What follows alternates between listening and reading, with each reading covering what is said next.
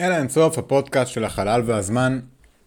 ברוכים הבאים, אני טל סוסובר, ויחד ננסה לענות על החידות של היקום בשפה פשוטה ולא מתמטיקה מסובכת. זה לא יהיה פשוט, אבל יהיה מרתק.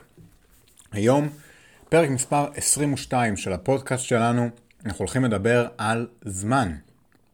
למה קשה כל כך להבין מה זה זמן? איך אפשר לתפוס את הקונספט הזה של זמן בכלל? אז קשה מאוד להבין מה זה זמן. מדובר על אחד הדברים שהכי קשה לתפוס. אנחנו ננסה להסביר מה זה זמן, ואני יכול להבטיח לכם מראש שיהיו לכם הרבה יותר שאלות מאשר תשובות בסוף הפרק הזה.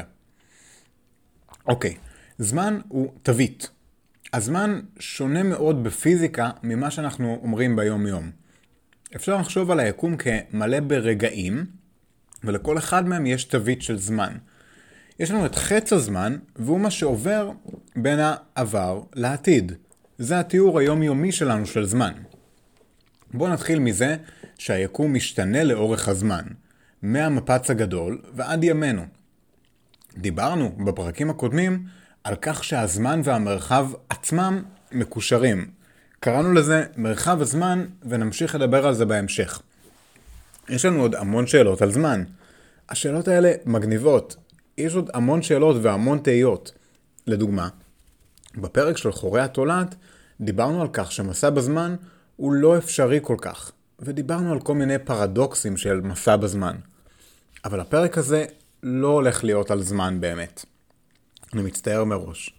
הפרק הזה הולך להיות על אנטרופיה. אנטרופיה, מסומנת לרוב באות S על צ'לו, הוא אחד הגדלים המאפיינים מערכות פיזיקליות. כל מערכת בה יש חלקיקים מאופיינת ברמת אנטרופיה מסוימת. האנטרופיה מתארת את המידה בה מתקיים הכלל שאומר שלא ניתן להמיר את כל אנרגיית החום של מערכת סגורה לאנרגיה מכנית. מה שחלקכם מכירים אולי כחוק השני של התרמודינמיקה. אסביר. לאור הרחבת המושג הזה במכניקה הסטטיסטית, מקובל לחשוב על האנטרופיה כעל מידת האי סדר של המערכת. או מידת אקראיות במערכת. באופן אינטואיטיבי, החוק אומר שכל פעולה שאנחנו עושים, ושאני אומר אנחנו, אני מדבר על בני אדם בכדור הארץ, על חורים שחורים, על כל דבר. כל פעולה שקורית ביקום, כמות האנרגיה הזמינה, כלומר אנרגיה שניתן להפיק ממנה עבודה, יכולה רק לרדת במערכת סגורה.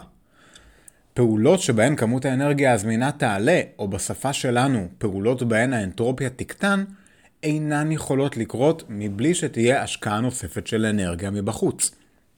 מסקנה חשובה מהחוק הזה הוא שתהליכים טרמודינמיים אינם הפיכים. בספר האייקוני של סטיבן הוקינג, קיצור תולדות הזמן, רשום אחד המשפטים המדהימים ביותר עליו אני מתבסס. עליית אי הסדר או האנטרופיה עם הזמן היא דוגמה אחת למה שקרוי חץ הזמן, דבר מה המבדיל בין עבר לעתיד. אוקיי. מה? איך חוק של תורת החום, הטרמודינמיקה, שבמילים שלנו אומר שמקרר הפועל בחדר סגור, יחמם את החדר, בין אם הוא פתוח לאורך זמן ובין אם הוא סגור. כלומר, כל אמצעי קירור יכול לקרר אזור מוגבל, ובהכרח יחמם את שאר הסביבה. אוקיי, מה הקשר לזמן? כשאנחנו רוצים להסביר מה זה זמן, הרעיון היחיד שהיה לנו לאורך מאות שנים הוא שזה איכשהו קשור לאנטרופיה. בואו נתחיל. הדבר הכי מוזר לגבי הזמן הוא שיש לו כיוון, שיש לו חץ. זה מאוד שונה מהמרחב. אנחנו יכולים ללכת שמאלה או ימינה, אחורה וקדימה, למעלה ולמטה, באותה הקלות. נתעלם רגע מכדור הארץ ומשיכה וכאלה. אין כיוון שקל יותר ללכת אליו. הבעיה היא שבזמן יש רק כיוון אחד שאנחנו יכולים ללכת אליו, רק אל העתיד. אנחנו לא יכולים לבחור את הכיוון של הזמן שלנו כפי שאנחנו יכולים לבחור את הכיוון שלנו במרחב. זה לא רק שהמסע אל העבר נראה בלתי אפשרי, אלא גם שהמסע אל העתיד הוא בלתי נמנע. למה? למה שזה יהיה ככה? אנחנו יכולים להשפיע על כמה מהר נגיע לעתיד, או כמה לאט נגיע לעתיד. אבל אנחנו נגיע לעתיד. האם יכול להיות שכל מה שאנחנו מתארים כזמן הוא רק אשליה של השינוי במערכת שאנחנו רואים סביבנו? יכול להיות שמדובר על טריק של המוח שלנו כדי שהמוח התודעתי שלנו יבין את מה שקורה סביבנו? יכול להיות שהמוח שלנו בנה אשליה מוזרה, וכל מה שאנחנו מתארים כזמן הוא רק מניפולציה שקורית בין האוזניים שלנו?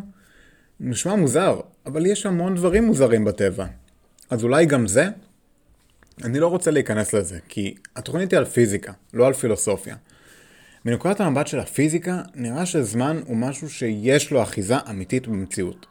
זו לא רק אשליה של המוח שלנו, או משהו אחר שהמוח שלנו עושה. כמובן שיכול להיות שזה לא, אבל בואו נתקדם מפה, כי אין לי הרבה מה להגיד לכם אם התשובה היא שזמן היא מניפולציה. אנחנו הולכים להניח לחצי השעה הקרובה שחץ הזמן הוא משהו אמיתי. אי אפשר לגעת בו, הוא לא מוחשי, אבל הוא קיים, בדיוק כמו שהכבידה קיימת. בגלל שחץ הזמן הוא דבר, אנחנו צריכים להסביר אותו. אז בואו נסביר אותו. האם יש חוקי פיזיקה כלשהם, משהו, רעיון כלשהו, כל דבר, שנותן לנו את הזמן?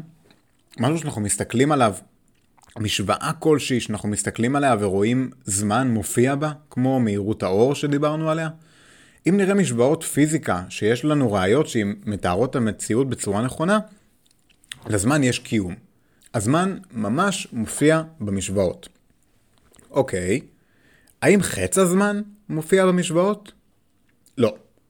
פשוט לא. לא בתורת הקוונטים, לא באלקטרומגנטיות, לא בתורת היחסות הפרטית ולא בתורת היחסות הכללית.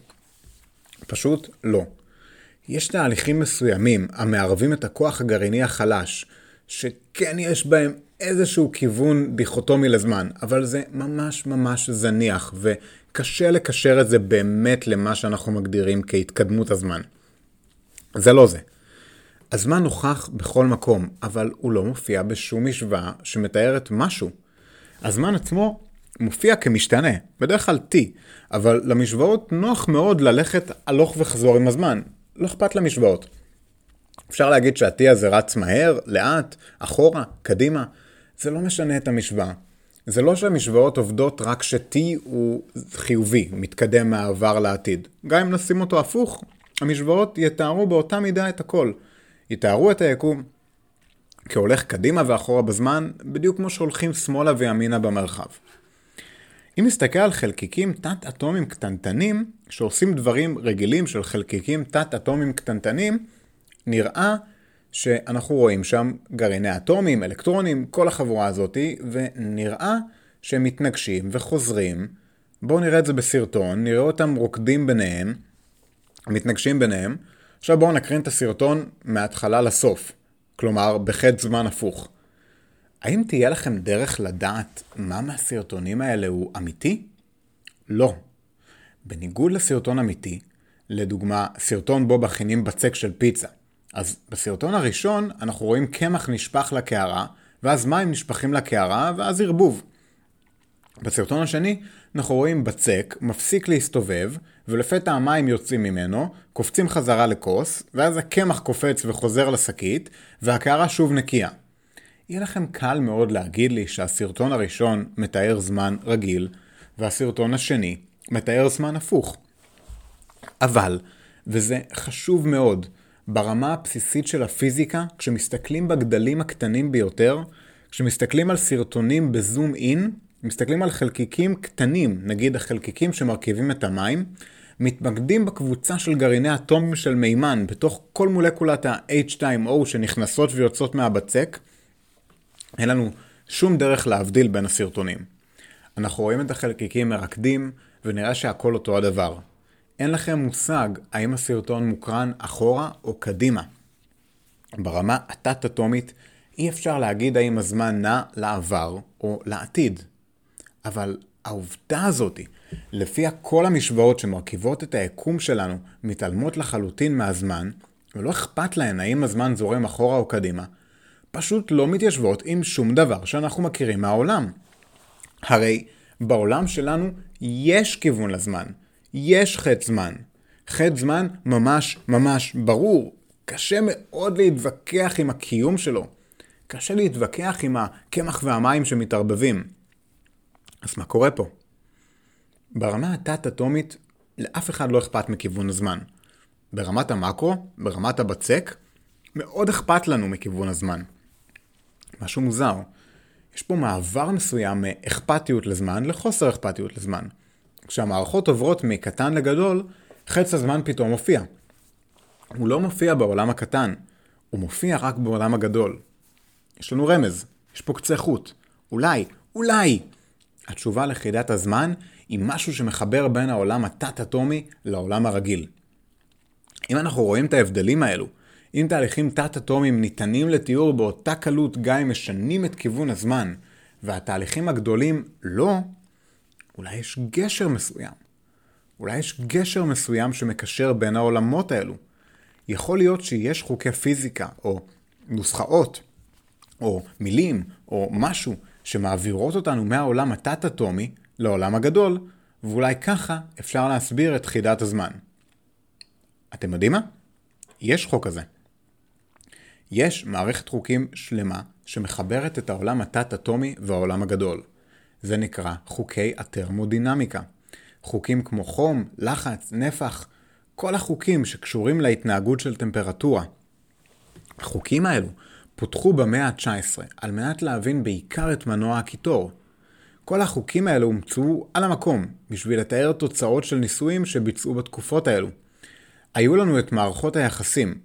הקונספט של טמפרטורה לדוגמה היה קיים, וחיפשו לו הסבר. לדוגמה, מה זה טמפרטורה? אנחנו יכולים למדוד טמפרטורה, אבל מה זה אומר? אחרי המון ניסויים, החיבור בוצע בין העולם הגדול, לדוגמה, כוס קפה, שאני מחמם אותה, ואני מודד את הטמפרטורה של העולה, לעולם התת-אטומי. הבינו שהקישור הזה של טמפרטורה הוא תכונה של משהו ברמת המקרו. נשים עד חום ונראה את הטמפרטורה.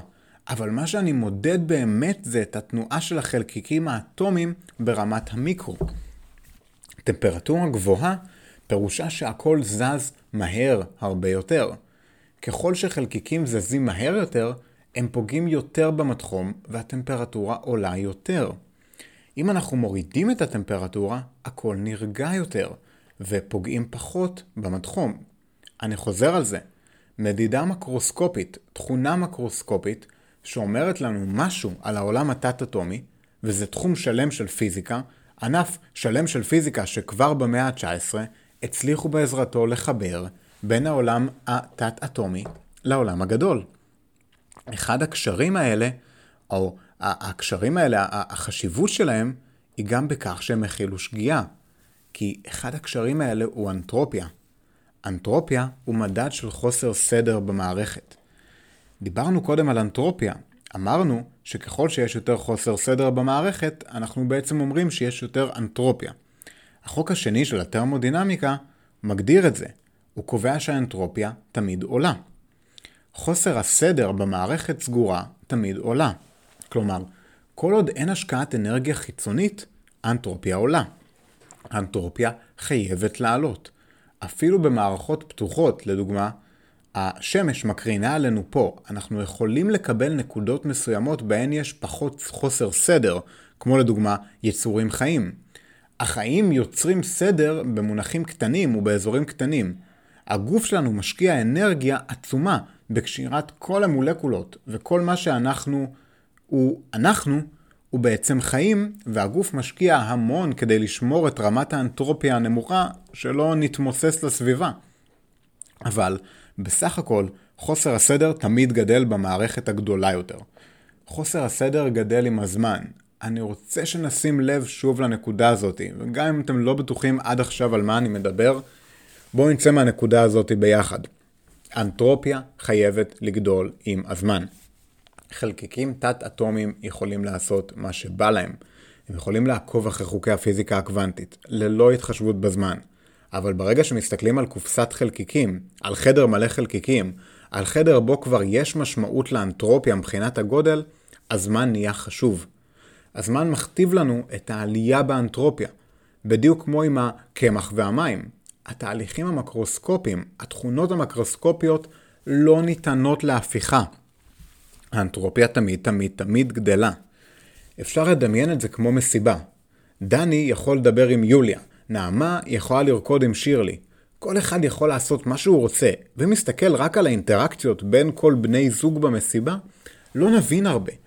אבל למסיבה עצמה יש התחלה, יש אמצע ויש סוף. יש קו מסוים המחבר את המסיבה כולה. אני יודע שזה הבנה שקצת קשה לנו להתמודד איתה, אבל אני מבקש שתעשו את המאמץ כי זה קריטי להבנת הזמן. קשה לעכל את זה, אבל בואו ננסה להמשיך, כי זה לב העניין. חלקיקים תת-אטומיים לא מתחשבים בזמן, אבל ברמה המקרוסקופית המערכת מתפתחת עם הזמן. יש לנו הוכחות לזה, יש לנו דרך לנבא את זה, ונראה שהאנטרופיה והזמן קשורים. אי אפשר להימנע מהעלייה של אנטרופיה במערכת. אי אפשר להימנע מהעתיד. אפשר להאט את האנטרופיה, אבל אי אפשר להימנע ממנה, ואי אפשר לחזור אחורה. אפשר להאט כמה מהר ננוע לעתיד, אבל אי אפשר להימנע ממנו, ואי אפשר לחזור אחורה. בשני המקרים אי אפשר לעצור. אי אפשר להסתובב. אנטרופיה לא יכולה לרדת, ואתם לא יכולים לחזור אחורה בזמן. איך זה יכול להיות? האנטרופיה היא בכל מקום. זו מילה קסומה שמסבירה את הלמה כמעט בכל תהליך פיזיקלי. למה הפיצה מתקררת? אנטרופיה. למה השמש תתפוצץ יום אחד? כי האנטרופיה עולה. למה כוס קפה שחור עם גרגירי קפה מסתובבים בפנים אה, שוקעים לבסוף? למה? כי חוסר הסדר עולה. ואם הכל יכול להיות מוסבר ככה, למה האנטרופיה עולה בכלל? למה שהמערכת תהיה חייבת להיות יותר ויותר מבולגנת? אנטרופיה היא מילה שמסכמת כל מה שקורה במערכת ברמה המקרוסקופית. האנטרופיה מכתיבה לנו מה יקרה. אם נשים מלא חלקיקים בקופסה, הם ירקדו ביניהם, יתנגשו וכולי, אנחנו לא יכולים לראות מה כל אחד מהם עושה, אבל אנחנו יכולים למדוד את האנטרופיה. איך עושים את זה? איך מודדים? סופרים. בואו נרשום שבקופסה יש טמפרטורה של 50 מעלות צלזיוס. עכשיו, נותנים לחלקיקים שבפנים לשחק ביניהם. אם נתקרב מספיק, נראה את המולקולות של האוויר בפנים משחקות ומתנגשות. אם נקפיא את התמונה, נראה את המצב של המערכת כרגע. נקבל תמונה של איפה כל החלקיקים. בואו נבחר שני חלקיקים אקראיים לגמרי, ונחליף ביניהם. בלי שאף אחד שם לב, נחליף בין שתי מולקולות אוויר בתוך הקופסה שלנו. בצד אחד היה חלקיק פחמן, ובצד שני חלקיק מימן. החלפנו ביניהם. מה קרה? כלום. הטמפרטורה לא תשתנה, הנפח לא ישתנה, שום דבר לא ישתנה. יש לנו כעת שני מצבים מיקרוסקופיים לארגן את המערכת שמובילה אותנו לאותו תיאור מקרוסקופי. טוב, אני משקר. בואו נספור את כל החלקיקים בקופסה שלנו ונבין את כל האלטרנטיבות שאפשר להחליף ביניהם. אגב, בחופן אוויר יש יותר מולקולות מאשר כל גרגירי החול בכדור הארץ. אז בואו נגיד שאנחנו סופרים את כל האלטרנטיבות לסידור מחודש של כל הגרגירים בכדור הארץ, זה המון. וזה לא ישנה את הטמפרטורה. זה לא משנה כלום ברמה המקרוסקופית.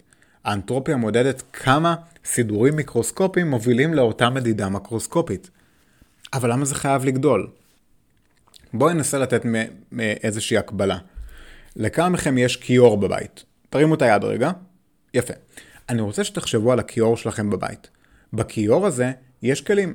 אתם מחליטים לשטוף את הכלים. אתם שוטפים את הכלים, שמים כל כלי במקום שלו במטבח. זהו הסידור המושלם של הכלים במטבח. והסידור המושלם של המטבח כולו.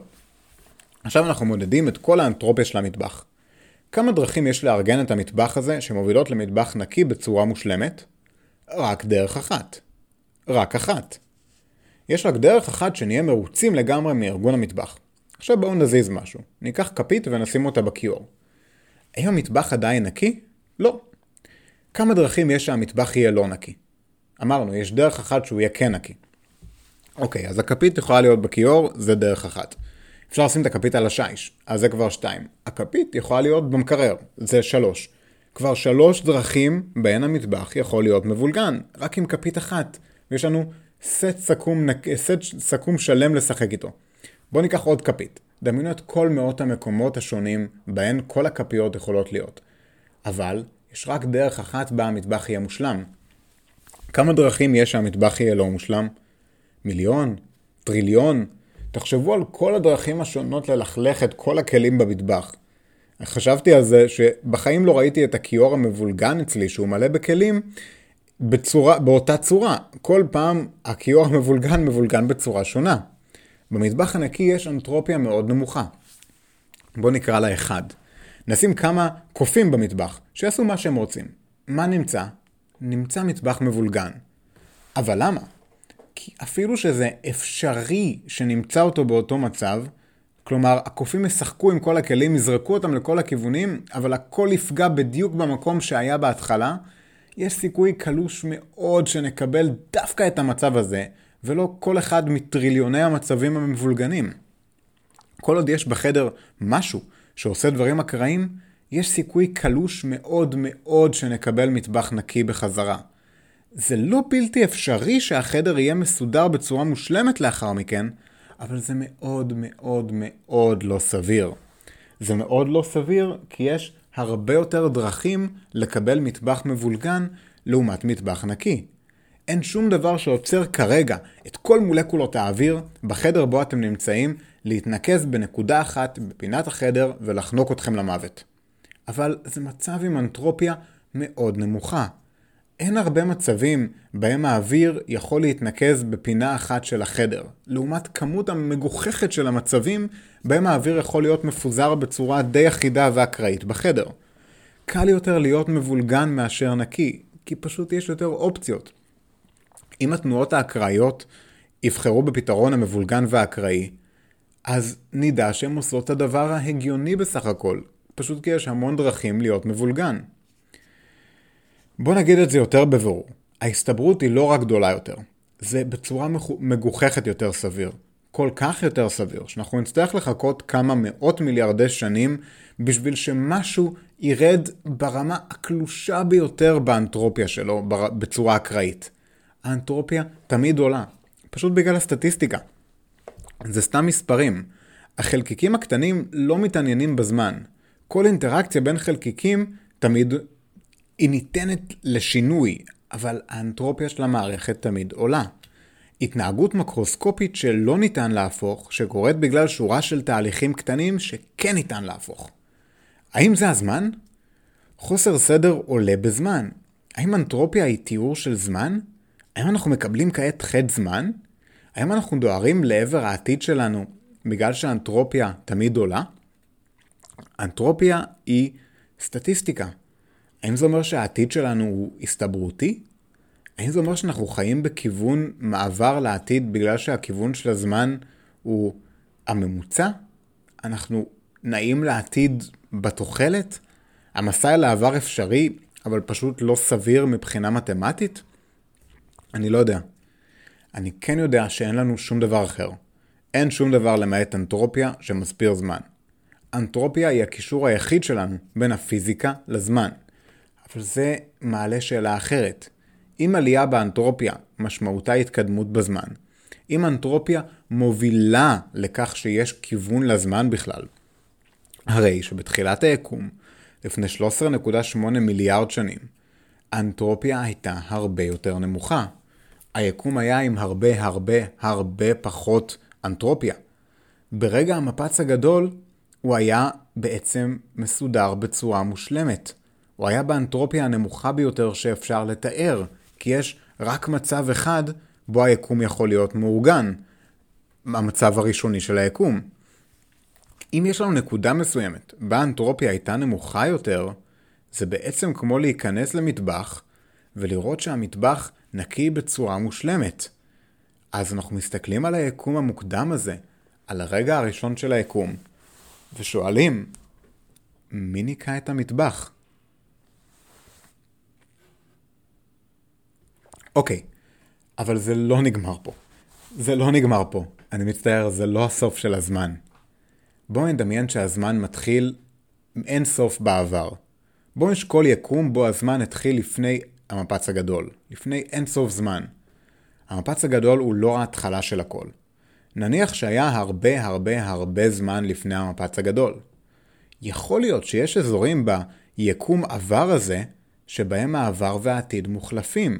כלומר, יקום בו האנטרופיה במגמת ירידה כל הזמן, ולא במגמת עלייה. כלומר, הם חיים מהעתיד אל העבר. יש 100 מיליארד גלקסיות ביקום. היקום עצום. אנחנו אומרים שהיקום משתנה לאורך זמן. אנחנו אומרים שהיקום מתפשט. אנחנו אומרים שהיקום היה פעם דחוס מאוד. אבל צריך להגיד גם שהיקום היה חלק יותר. ככל שהיינו קרובים יותר לעבר, כך הכל היה מסודר מאוד, כי אם חלקיקים היו מתנגשים, הם היו יוצרים חוסר איזון כבידתי קיצוני, ואפילו חור שחור. לכן היקום המוקדם היה מאוד מאוד מסודר, כלומר חוסר הסדר היה נמוך מאוד. האנטרופיה הייתה נמוכה מאוד. אני רוצה שנדגיש את זה שוב. הזמיה, הזמן קיים גם אם אין אנטרופיה. האנטרופיה מכתיבה את הכיוון של הזמן. אז היקום הראשוני היה מאוד מסודר. האמת היא שהוא אפילו מסודר מדי. קשה להבין למה היקום היה כל כך מסודר, וזו חידה אמיתית. אם נדע לענות עליה ולהבין מה קורה, אולי נוכל לענות על שאלות הרבה יותר גדולות, כמו למשל, האם קצב הזמן קבוע? או שאולי עם התפשטות היקום, הזמן החל להאיץ, או אולי דווקא להאט? השאלות האלו נשמעות מטורפות. האם היה זמן לפני המפץ הגדול? אנחנו לא יודעים. זה מטורף לחשוב על זה בכלל, וזה מדהים שאנחנו יכולים בכלל לחשוב על שאלות כאלה. אבל זו שאלה שהאנטרופיה תוכל לעזור לנו להשיב עליה. האם היקום היה רק מסודר מדי, או מסודר בצורה מושלמת בזמן המפץ הגדול? עד כמה עמוק החיבור הזה בין הזמן למרחב? והאם ברמות סדר קיצוניות, כמו הסדר שהיה בזמן המפץ הגדול, החיבור בין הזמן למרחב יכול להיפרד. כלומר, סדר קיצוני או חוסר סדר קיצוני. אנחנו לא יודעים. אבל מה שאנחנו כן יודעים, הוא שיש קשר בין אנטרופיה לכיוון הזמן. הזמן נע בין, נמוכה, בין האנטרופיה הנמוכה לאנטרופיה הגבוהה. בואו נסתכל שוב על היקום כולו. למדנו משהו חשוב בשנים האחרונות. למדנו שקצב ההתפשטות של היקום מאיץ. אנחנו לא יודעים למה זה קורה בדיוק, אבל אנחנו יודעים שהחלל הריק מייצר עוד ועוד חלל ריק כל הזמן. ככל שהיקום מאיץ, חוסר הסדר גדל בצורה אפילו מהירה יותר. כל עוד היקום מתפשט, כל עוד היקום ממשיך להתרחב, נראה שהאנטרופיה והזמן ממשיכים לעלות. אבל מה קורה אם היקום יתחיל לקרוס? מה יקרה אם היקום יתחיל להתכווץ? ככל שהיקום מתכווץ יותר, כך אי הסדר שבו קטן. כלומר, חומר נדחס לשטח קטן יותר ויותר, ויש לו פחות ופחות צורות שונות להיות מבולגן. אפשר לחשוב על המטבח שלנו מתכווץ לגודל קטן יותר. כמות הדברים השונים שאפשר לעשות שם, כמות הבלגן שאפשר לעשות במטבח, קטנה. ככל שהיקום יתכווץ, אם הוא יתכווץ, האנטרופיה שלו תקטן. ואם החטא של הזמן באמת מקושר עם הגידול באינפלציה, זה אומר שהתכווצות היקום מצביעה לנו על כך שהיקום המתכווץ הולך אחורה בזמן. האם יכול להיות שהאנטרופיה תוכיח לנו מה היה לפני המפץ הגדול? לדוגמה, אם אני פותח את המקרר, אני לא מתפלא לראות ביצה שלמה. למה? כי אני יודע שביצה, גוף עם אנטרופיה נמוכה מאוד, מגיע מתוך מערכת גדולה יותר, תרנגולת. מה אם גם היקום החל ככה? אולי היקום מגיע מתרנגולת קוסמית. מה אם יש מערכת כלשהי עם המון אנטרופיה, ומדי פעם היא מייצרת מערכת עם אנטרופיה נמוכה, כמו שתרנגולת מייצרת מדי פעם ביצה, שהיא מערכת עם פחות אנטרופיה מהתרנגולת. אם זה נכון, אין שום סיבה להניח שהיקום שלנו הוא היקום היחיד, ואין שום סיבה להניח שבנקודה כלשהי ביקום, בעתיד, מתישהו, בעוד טריליוני טריליוני טריליוני שנים, לא תיווצר נקודה עם אנטרופיה מינימלית. אנטרופיה מינימלית היא הרגע הראשון של המפץ הגדול, כלומר, ראשית הזמן. האם יכול להיות שכל יקום חייב ליצור עוד יקומים יום אחד? האם כל חוסר סדר חייב להתגלגל מתישהו למצב של סדר מושלם אקראי, שייצור מערכות חדשות של חוסר סדר המתפשטות לאינסוף מערכות מסודרות שהולכות ונהיות לא מסודרות, במעגל זמן אינסופי שלעולם לא נגמר ולעולם לא מתחיל? אולי. אוקיי חברים, בואו נסכם את הפרק. היום דיברנו על מושג הזמן. הזמן הוא אחד הדברים המוזרים ביותר שיש. מצד שני, הוא אחד הדברים שאנחנו רואים מסביבנו כל הזמן. בשביל להבין מה זה זמן, התחלתי מלקחת אתכם למסע סביב חוקי הטרמודינמיקה. מתוך כך, הבנו שהקישור היחיד בין עולם תת-אטומי, בו לזמן אין משמעות, לעולם שלנו, בו לזמן יש משמעות וכיוון אחד ויחיד, הוא משחקים של אנטרופיה, של חוסר סדר. חוסר סדר מכתיב את ההתקדמות של הזמן, וההתקדמות של הזמן מכתיבה את חוסר הסדר. נראה שהכל קשור. אבל איך זה יכול להיות? לא ברור לנו. אבל אם זה נכון, הרי שהיקום שלנו התחיל מנקודה עם אנטרופיה מינימלית, כלומר משהו מאוד מאוד מסודר. דבר כזה לא אמור להיווצר טבעית, אלא בהסתברות קלושה.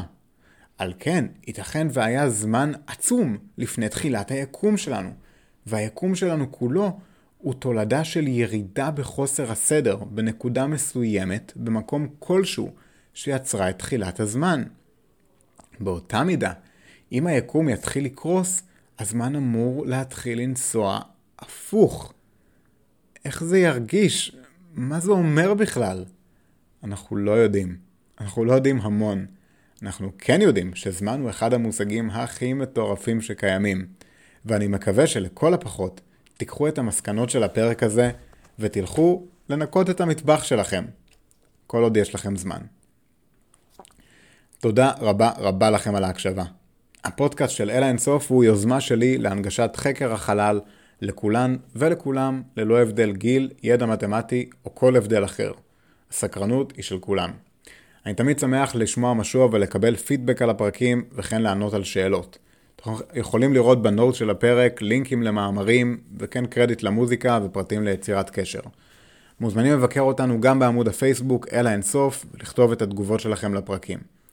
הפרק הזה, כמו יתר הפרקים הזוגיים, מדבר על הרעיונות הגדולים ביותר בפיזיקה, כמו זמן. בפרקים האי-זוגיים נדבר בצורה קלילה יותר על השכונה הקרובה והמטורפת שלנו. יש לנו עוד המון מה לחקור, המון מה לדעת, הסקרנות לא יודעת גבולות, ונחמד שיש לנו הרבה זמן לעשות את זה. הפודקאסטים של אלה אינסוף זמינים חינם בכל אתרי הפודקאסטים, אפל פודקאסט, גוגל פודקאסט, ספוטיפיי, בכל מקום שאתם שומעים פודקאסטים. פרק כמו זה לוקח לי כמה עשרות שעות של עבודת מחקר, הכנה, הקלטה, המצאת מטאפורות על מטבחים ועריכה. הפודקאסטים האלה מונגשים לכם בחינם מתוך מטרה אישית שלי להביא את חקר היקום לכולם ולכולן. אם אהבתם את הפרק, שתפו אותו עם חברים שלכם, משפחה שלכם. כל עוד יש לכם זמן, תשתפו אותו וכמה שיותר. ועד הפעם הבאה, ושוב, תודה רבה לכם על ההקשבה שלכם, טל.